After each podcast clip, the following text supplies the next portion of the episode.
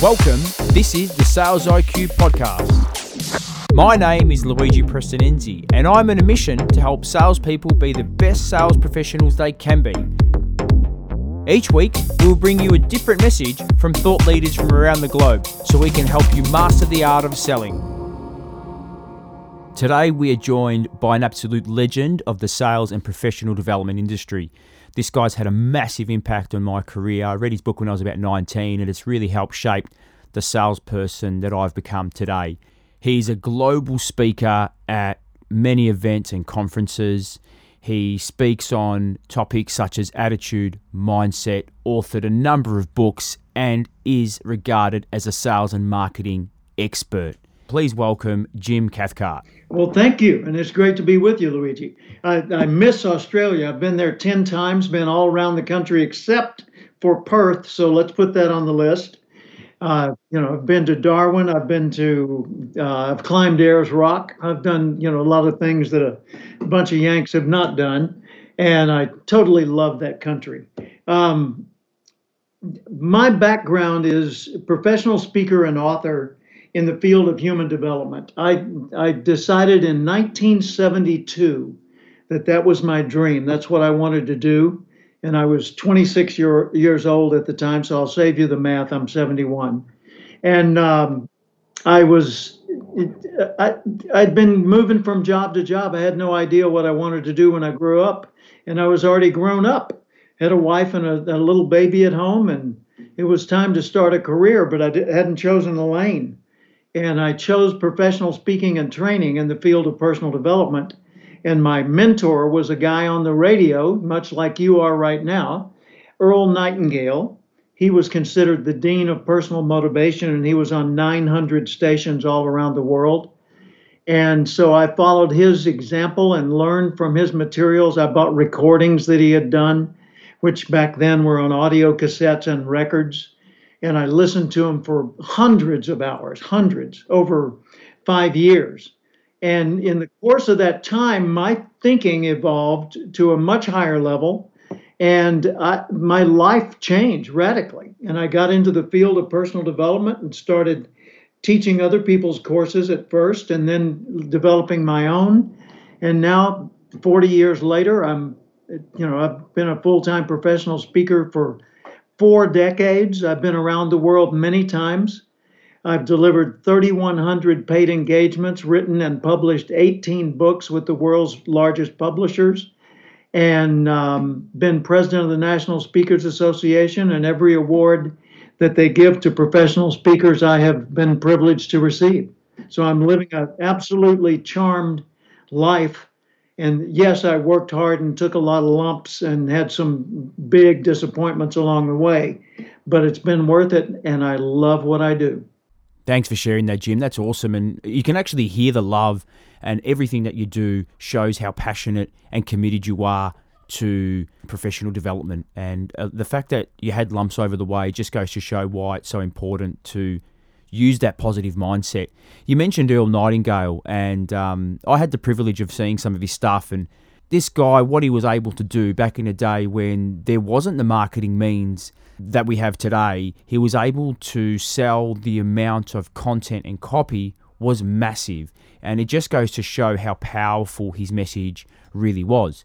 Um, can you tell us what influence did he have on your career, and is that what inspired you to write the Acorn Principle? Yep, Earl was um, a philosopher. He had been in, in the insurance business and in broadcasting and succeeded in both, and uh, developed a, a message one day for his sales team a group of insurance people that that he was going to be out of town and unable to lead the sales meeting so he developed this message and recorded it uh, on a record. Went into a studio and cut it onto a you know a, a vinyl record, and left it with his team and said, "Play this for the guys, you know, when they come in for work on Monday morning." And that message was called "The Strangest Secret." Strangest secret being that how you think really does shape your world the uh, way he stated that was you will become what you think about. In other words, you'll be drawn toward the kind of result that your thinking would lead to. So if you think negatively, you're going to get negative results. If you think positively, you're going to be drawn toward positive results. If you think cheerfully, you know, you can see it following yeah. on from there. Yeah. Well, that message was so popular that people said, "Can we play this for our friends?" And can you know the friends said, "Can we get a copy?" So he ended up going to a, uh, a record producer and producing a bunch of copies and distributing them and RCA Records, which was the big mother of all record companies at the time, they discovered it and they said, "We will publish it. It's the it'll be the first non-music album we've ever published or recording we've ever published." And they did it in a big I think it was 78 RPM back at the time. For the for the newer listeners, RPM means revolutions per minute. That's the speed of the turntable that played the record and um, it sold over a million copies. Wow. And Luigi, that was the first motivational recording to ever become a bestseller. Wow. Yeah. And so it was his example that I followed. You know, he ended up getting on onto the radio every day doing a little short program called Our Changing World. And he formed a publishing company and created training materials for companies and it was called Nightingale Conant Corporation after him and his partner Lloyd Conant. And Lloyd was the marketer, and Earl was the mind and the voice. And they went out into the marketplace and made millions. Yep. And one of the uh, things they had in their company branding was a little logo of a person within a person. It was a silhouette, and inside it, another silhouette. And years later, when I became a professional speaker, I was developing a logo, and I thought, I like the feeling I got from his logo, but I don't want to use his. And one of the stories that I tell is about it's just a joke, basically. I, I, I talk about an acorn that was wanting to be a giant redwood tree. and so it went to redwood camp and it read books on redwood skills and it had mentors who were redwoods and it still ended up becoming an oak, but a very depressed and morbid oak because it was trying to be something it wasn't designed to be. And so that became the organizing story for my book, The Acorn Principle. And the Acorn Principle is you already have within you the seed of your future success, but it may may not be the succeed or the seed that you're dreaming about. It might be something different. So spend a lot of time figuring out what you're good at, what you're naturally gifted for, what you love and enjoy, what comes easily to you, and then restructure your life and your work and your career to get yourself using those skills more and more and more over time. So you tailor your life in reverse to fit who you are. And that way you're tailoring it forward at the same time and uh, you're more likely to succeed at what you're naturally good at, of course. So that's the way the whole thing evolved. And I had the honor and privilege of meeting Earl Nightingale. And um, years later, I was partners with Dr. Tony Alessandra, a good friend of yours as well. Yep. And Tony was a college professor, and I was a professional speaker. And he said, How much are you making when you give a speech? And I told him, He said, Oh my God. He said, It takes me all year to make as much as you make in a couple of months. I think I want to get into your business. so so uh, he said, I'll teach you what I know about marketing if you'll teach me about your business. And I did, and we became best friends and then business partners. And then for five years, worked together, collaborating on things and wrote books and published audio programs. And while we were partners, and by the way, we're not partners today, but we're still best friends um, while we were partners, I got a phone call one day, and I picked up the phone, and it was the voice of Earl Nightingale, which I had heard on the re- recordings and on the radio so many times. But this voice said, May I speak to Jim Cathcart? And I said, Gulp. uh, uh, uh, uh, this is he. and he said, Well, this is Earl Nightingale. I said, I know. And he said, I, I just read an article of yours that I think would be a good audio program. And I said, Well, sir, the article you read is an audio program by Tony and me. He said, Well, send it to me. I publish those. I said, Oh, believe me, I know. And um, I sent it to him, and he called back and said, I'll take it if you'll re record it. And we re recorded it, and he sold $3.5 million worth of that album titled Relationship Strategies for Dealing with the Differences in People. Wow. In the first two years. He did he sold three and a half million dollars worth in 1984 and 85, and it was the first audio training program ever produced on the face of the earth on the subject of personality types. Wow. So that must have been a real honor for you, uh, given your. You know, Ah, that was that, it blew me away. It was the second greatest honor of my entire career. That's fantastic. There's so much in that, and one of the things that I've taken from that, Jim, is the, you know, really live the, or design the life that you want by doing what you're passionate about. Is from the Acorn principle something that really standed out for me. So Yeah. thanks for sharing that. And make sure you're suited for it. You're welcome. Make sure you're suited for it. And if you're not, find resources or other people who can help so that you do become good at it, not personally necessarily, but you know, in your endeavor, you become good at it. Yeah. Because it could be that software or a partner or a affiliate or a, a special tool or you know something else could could do it for you. Yeah. And so tell us what motivated you to write relationship selling and I, and I say this as, as I ask that question I'm looking at your original book Mm, the 1980 in its original format not the not the redone one the original format Right. Yeah, the original one. Well, what motivated me to write it was an awful sales experience. I had a failure experience as a salesperson. When I first got married, I got married in 1970. I'm still married to the same wonderful woman today, Paula. and um, I got married, and, and my first job was selling mutual funds and life insurance door to door to businesses and, and individuals. And I hated the way I was taught to sell. I, I believed in my product. I loved the fact that I was able to help people, Yep. but the way I was taught to sell was to spend all day calling on people that didn't expect to hear from me and to recite a memorized sales pitch. okay And I struggled with that for a year and a half, and I was just barely making enough to pay the rent. And finally, I accepted defeat and quit. yep And years later, after I had done a number of other things and then gotten back into sales and succeeded in selling and in sales training ultimately, I wrote a book. The first book I wrote was called How to Be Your Own Sales Manager. And the reason I wrote it was I'd been managed so poorly before that I wanted to show people you don't have to settle for that. You can be your own sales manager, be smarter about it, and you'll increase your sales results. Yep. And your existing sales manager will be happy because of that. And Tony and I were partners when we wrote that book.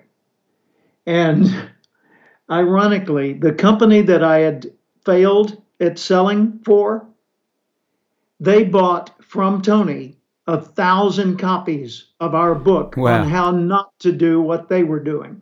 there's a bit of sales redemption there isn't there Jim Absolutely. And they had no idea that I had used to work for them. and then relationship selling came along later when Tony and I split back into being separate businesses. He focused on personality types and I focused on relationship selling and uh, you know went that direction and then bought a psychological research firm and did some other things Yeah, that's awesome. And one of the things really uh, I want to stress is that, as you know, rejection is part of sales. We can't Yeah. be successful in sales without having rejection, and rejection occurs on a daily basis.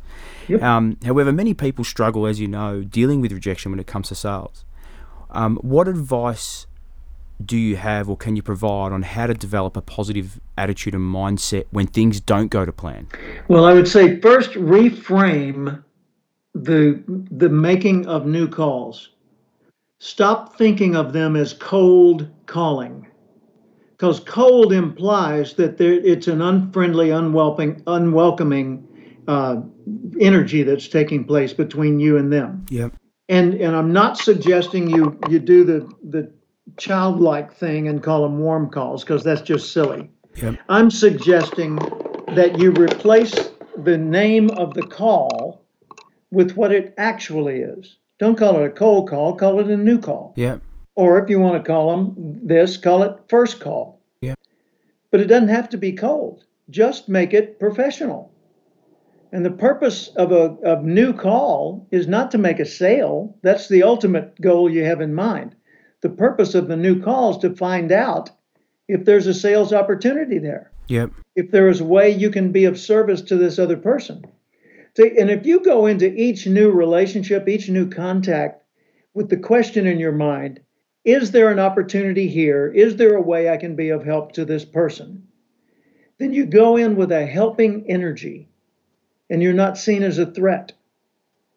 Instead of going in and saying, I'm going to talk until you buy, Yeah. which is completely selfish, instead of going in that way, you go in with the attitude, I'm here because I know how to help certain people. Let's find out if you're one of them and if now's the right time for you.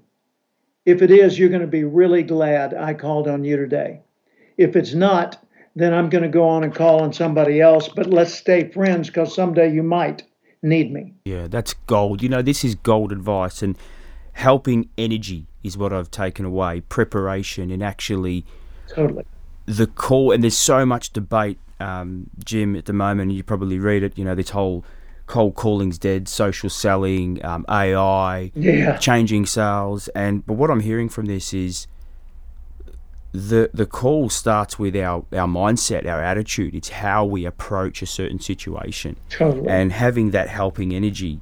Um, has just really, really resonated for me there. So again, thanks for sharing that. Thank you. You bet. Uh, By the way, on on uh, pardon the interruption, but uh, relationship selling, the whole idea of relationship selling is that you treat a relationship, meaning a human connection, as a manageable asset. Yeah, So you don't think of relationships as being nice to people. You think of relationships as a human connection yeah, where value is exchanged back and forth.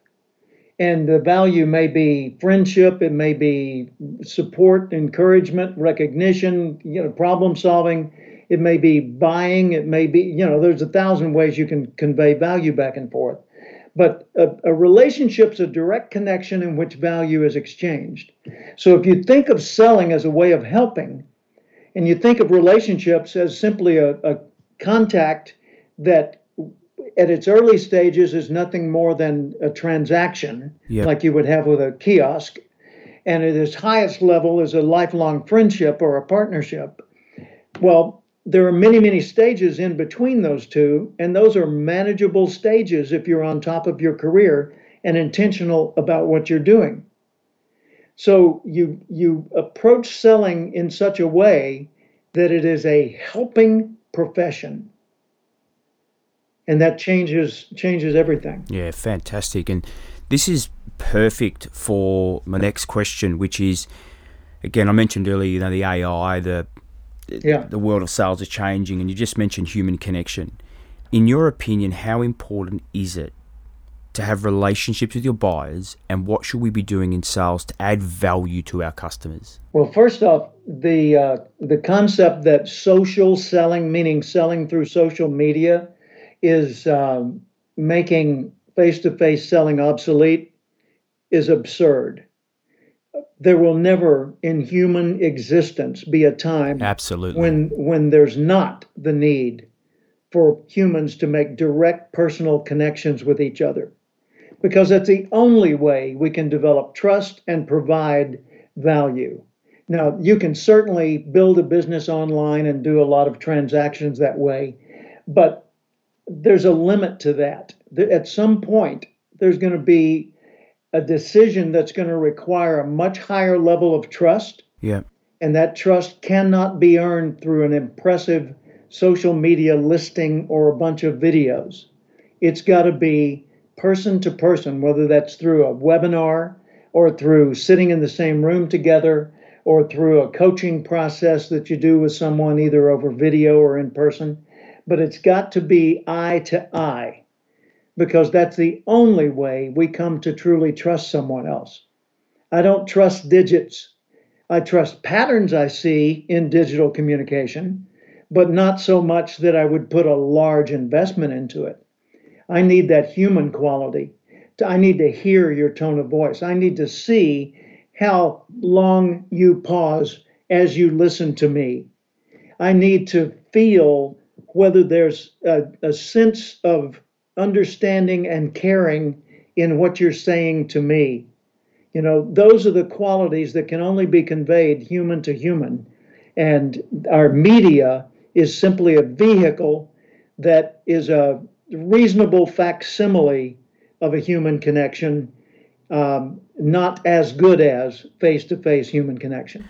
Oh, what a response, Jim. And, and you, you mentioned trust. Um, talk to us about trust and, and, and why is trust such an important part of the of the sales process? Well, trust is the only thing that causes someone to part with what they own. You know, it's it's the only thing that would cause someone to to open their doors or their information to another person. And trust has levels. Like my son, who I, am absolutely adore my son, and I would give my life for him. Okay, and that's always been the case since the day he was born. So when he was born, did I trust him? Of course I trusted him. did I trust him to, if he wanted to go across the street and play with a friend, did I trust him to go safely across the street? Absolutely not. Yeah. So what I would do is I would lift him into my arms, have 100% physical control over him, and walk across the street and then set him down to play. As he got older, I would have him stand by my side and I would have a death grip on his hand and wrist so that in an emergency, he could not separate himself from me as we walked side by side across the street. As he got older, I'd say, Walk with me, look both ways, and I'd let him walk without me holding on to him. And then as he got still older, I would say, Look both ways, be careful. And then as he got older still, I'd say, How was your day?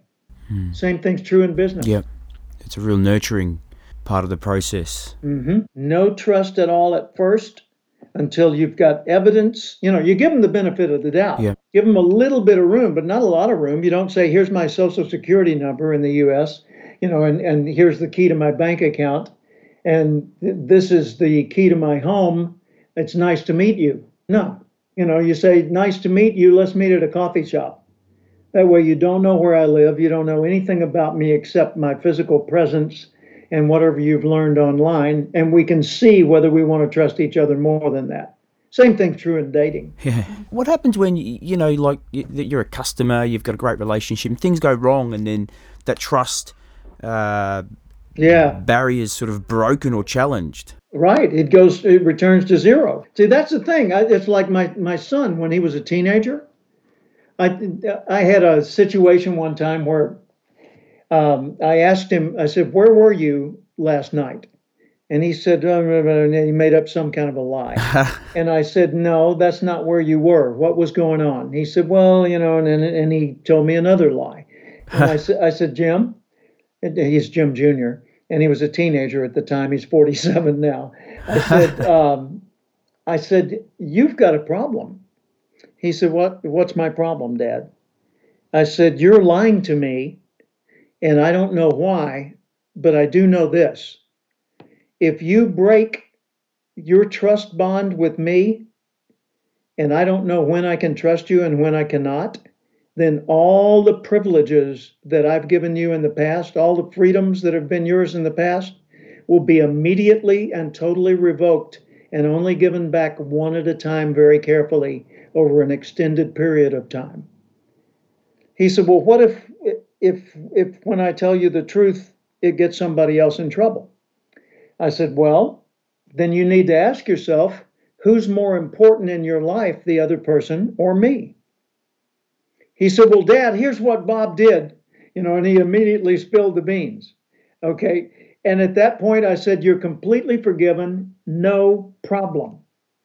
Just don't withhold the truth from me. The truth is always the best news, yeah. even when it's bad news, because at least we can do something about it if I find out bad news early. Yeah. If I find out when it's too late, I can't do anything to help. and you also end up breaking the trust bond. Well, the same thing's true in business. If I earned your trust over time and then I, let's say my product doesn't perform and I try to lie about it. Yeah. Then you're going to stop buying from me and you're going to stop taking my calls and you're going to tell other people bad things about me. If, on the other hand, my product doesn't live up to standards or someone in my company drops the ball and we make a mistake, and I'm the first person to call you, Luigi, yeah. I I have some disturbing news. We made a mistake and we owe you an apology. I just want you to know about it and I want you to know I'm on the case and I'll make it right. Or if I had a moment of weakness and I did something that was inappropriate or or untrue in my dealings with you, then I need to come to you as soon as I realize it and say, "Hey mate, could I could I talk with you for a second? Yeah. I owe you an apology. You do? Why do you owe me an apology? Well, this happened, and here's what I did, and that was wrong, and I apologize. Yeah. Because without the apology, it never gets better. Yeah. I had a, a, a publisher who was publishing one of my books who went like seven or eight months beyond the first royalty payment and never communicated with me. And I sent a few messages. Hey, what's up? You know, how have sales gone? Do you have a report that you could send me? And I was getting limited or no responses. And finally, I sent the message. I said, Are you in financial trouble? Are you avoiding me because you don't have money? If so, don't you realize we're in this together and I'm your business friend? So reach out, darn it, and let's talk. And within two weeks, I had a check. Yeah. And an apology. But how did that make you feel that you had to be proactively chasing them versus them? It reduced the trust by at least 80%. Okay. Whereas previously, that person could have called me and asked for something, and I would have said, sure. And, you know, like shipping something and, and not waiting to be paid in advance, I would have done that. Yeah. Because the trust was there. Now it's, well, how are you doing? Tell me about your financial situation. Okay. When will I get this check? Yeah. Or, uh, no, I'm going to need part of that in advance, right?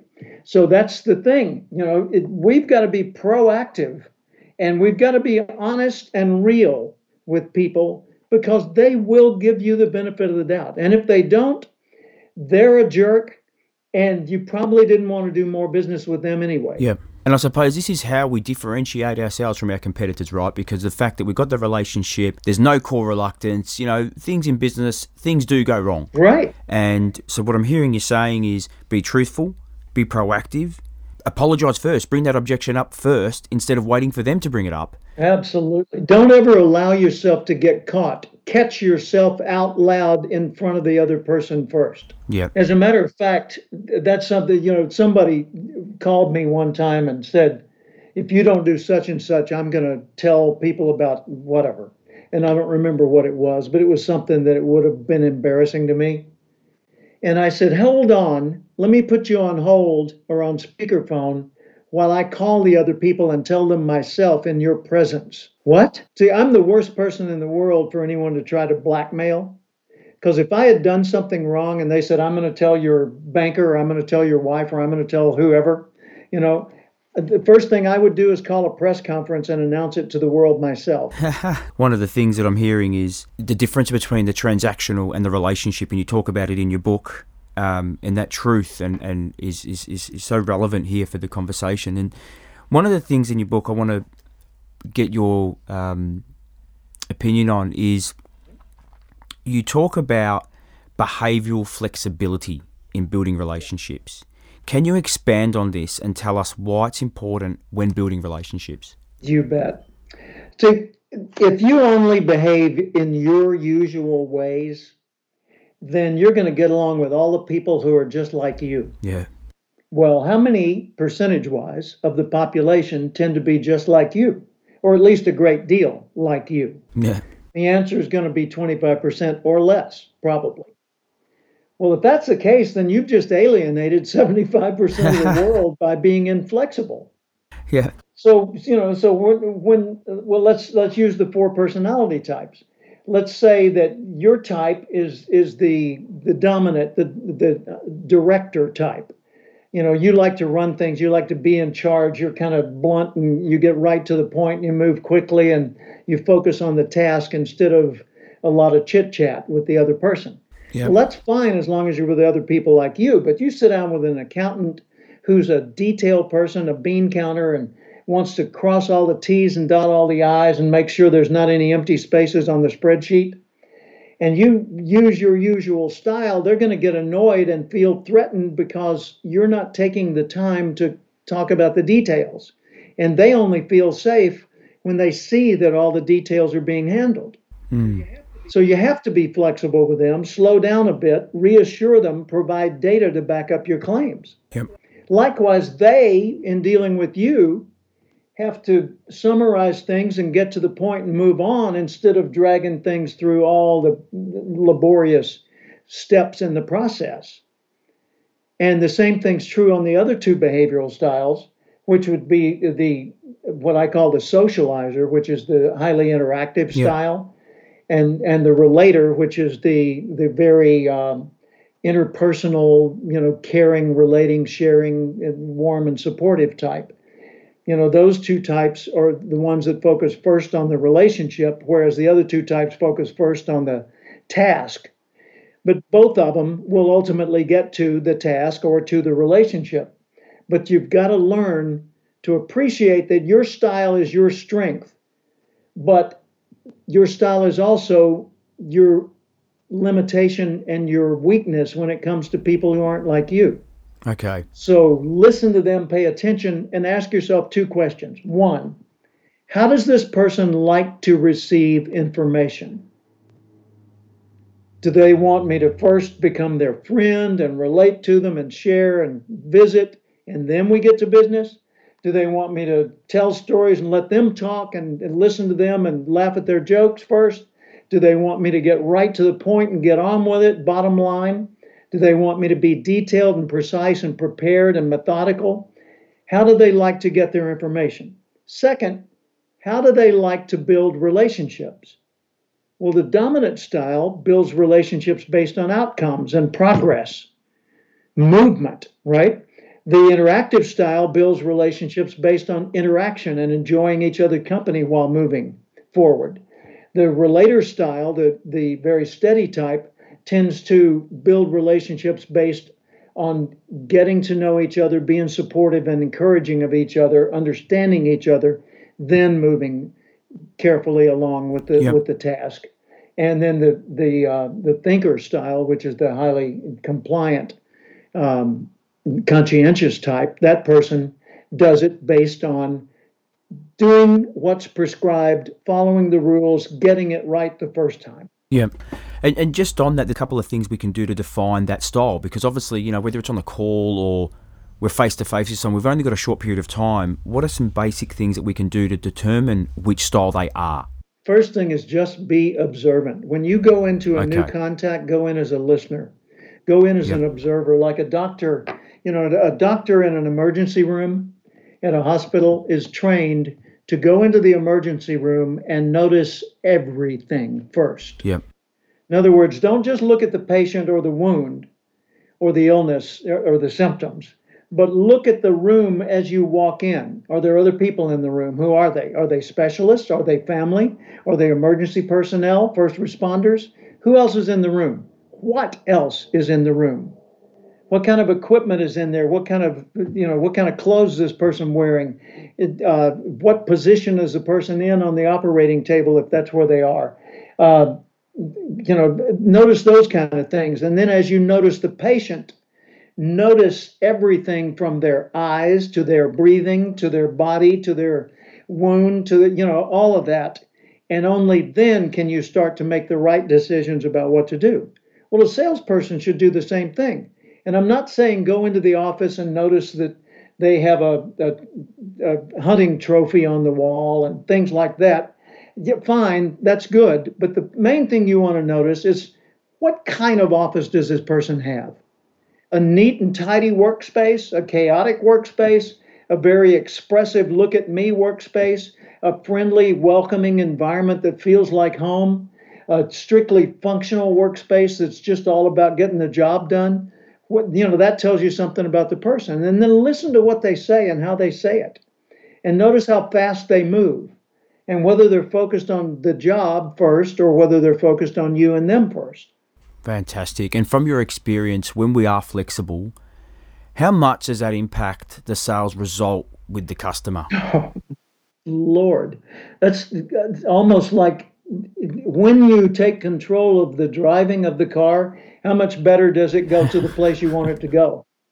It would be a hundred percent, yeah. right? It's it's that big of a deal, because if you just go in with a well-practiced sales pitch and deliver it the same way to every person, 25% of the time those people will probably find it interesting, but it will bother them that you sound mechanical. Yeah. Even if they're like you, it will bother them that you sound so mechanical. You need to be telling the truth. And the only way they're going to know you're telling the truth is if you're genuinely engaged with them and not just reciting yeah. what you think are the buying points of your product. Yeah, so I'm hearing authenticity um, is key to flexibility. Yeah. And is this stuff we can practice? I mean, I know that I, uh, Jim, my experience with this is I mean, I was a, a D if we look at the disc model, um, and I had a real challenge building relationships with analytical thinkers. You know, the guys that needed the mm-hmm. numbers because I was such an expressive and I just wanted the outcome. Um, it took yeah. me a long time to really build my capability to, to build relationships with the others.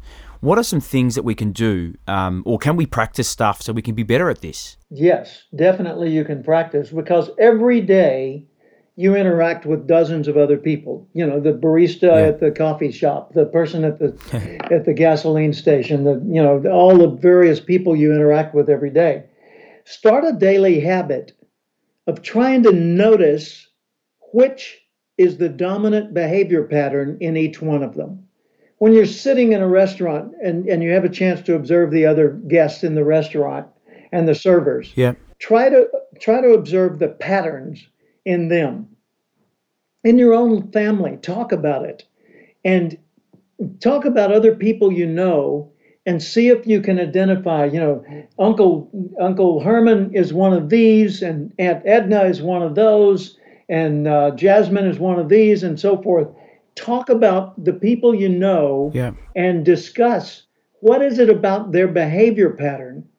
What is it about the way they act that tells you this is their preferred style. Now, the, the trouble is, yep. too often we try to read beyond the behavior, but the behavior is their way of telling us what they want. Because if I come into your office and I'm behaving in a very impatient way, yeah. it may not matter what my behavioral style is usually, because my pattern right at that moment is telling you director, high D, dominant. I want results, movement, bottom line. Don't bog me down in details. If I come to you and I'm being very precise and very careful, my thinker pattern, my my you know highly, highly compliant or conscientious um, pattern is telling you, let's make sure we get this right because I'm feeling threatened. Yeah. So yep. you can observe it, but you need to practice it day to day and make a game of it. Yeah. And do the same thing with your family and your kids and and and your spouse will enjoy it yeah. too. And again, oh, it's it's all about the mindset and the attitude, isn't it? It's it's how we go about applying yeah. and wanting to to change yeah. and adapt. And and you can get a recorded program or, or take one of the online courses from Sales IQ or or uh, get my my book relationship selling any number of resources that will tell Thanks you Thanks for the plug jim. about that. You're welcome. I, i'm very impressed by sales iq what a what an amazing organization you've built and what a wonderful complex of of uh, value courses and services you provide oh fantastic. you know if someone signs up for your two-day course and they get with that the coaching and the online resources that's some pretty serious life enhancement because they're going to get better not only you know before the two day meeting but at the end of that meeting they're going to be blown away and then over the next 32 months they've got support and coaching and other resources that'll walk them all the way through that final three hour webinar. Oh, perfect. And I'll put those in the show notes for anyone that wants to go and have a look at our courses, Jim. But uh, that was a, a, free plug, so thank you very much. But look, I, I know that t- with time and coming down to the last question before we, we get you to, to play a quick song for us, but I want to ask if, if you could go back in time and give yourself some advice when it comes to selling and building relationships what are a couple of things that you tell yourself? Wow. Um, let's see. That's that's kind of hard because I live with this so much every day. But I think the, the early me was I felt I had to do exactly what my sales manager said, and maybe I did to keep that job. But I felt like th- they knew how to succeed and I didn't, and and uh, so I was going to follow their formula for a while. Well, I did, but I did it just long enough to feel bad about myself. And instead of blaming the formula for not being right for me, I blamed myself for not being worthy or qualified or capable. And so I went through a long period of several months where I felt like I just, I'm not able to be a good salesperson. And I discovered later that I've become an exceptionally good salesperson I've been inducted into the Sales and Marketing Hall of Fame in London, and I've written nine books on selling, some of which are used as college textbooks. Fantastic. So evidently, I know how to sell, uh, but I thought I didn't have the capacity to be be good at sales and it was just mindset and wrong approach. Yeah, it's, it's, it's a common thing, you know. Even Paul J. Meyer says that, and even when he was failing as an insurance salesperson, he was still the best salesperson there was, um, and that mindset that he took into it. Um, yeah. And look, before we get you to play us a song, um, can you tell our listeners where can we find more about you? What, what website, books? Where can we get? You bet. It, if they know my last name, they can okay. find me almost everywhere. C A T H C A R T. It's a Scottish location. Cathcart. Jim Cathcart. And cathcart.com is my website. Jim Cathcart on YouTube, Jim Cathcart on Facebook, Jim Cathcart, Cathcart Institute on LinkedIn. My company is Cathcart Institute. Go to Amazon, go, you know, I'm out there big time. Fantastic. So I'm easy to find and I'm eager to be of, of help yep. to whoever you've got.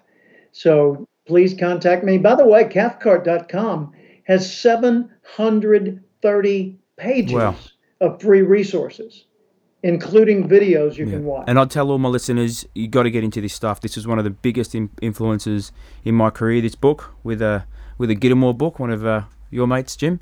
Um, you know, those books were pretty pretty had a massive impact on my on my sales career. So, so look, if we could ask you, obviously, when we are in San Diego, heard you play a, a fantastic song, and I, I, think you've got something for us that you can quickly play. Thank you. I've been to cities that never close down, to New York, Chicago, and old London town. But no matter how far or how wide I roam, I still call Australia home. I love Australia. What a wonderful well, thank you got. so much, Jim. We really, really appreciate this. Um, and I'll, I'll put some show notes out there so that people can go and have a look, um, find your books. Um, and then when, and, and again, would love to have you on, on, on the show again. There's so much we could talk about. So thank you so much, Jim. Happy to happy to do it. And tell them to go to Guitar Music Live com if they want to hear my music. Okay, fantastic. I'll make sure of it. Yeah. So thank you so much, Jim. Take care, my friend. See ya. See you later. He came, he shared, we learned, and now it's time to implement. One of the things I listen personally to podcasts every day, two or three every day. When I listen, I sit there with my notepad or notes on my phone and I take down key messages that I've heard. And often I go back and listen to it again because yep, I love listening to podcasts, but why do I listen to so many podcasts every day? It's because I want to get better at my craft. I want to improve the relationships I develop with my customers.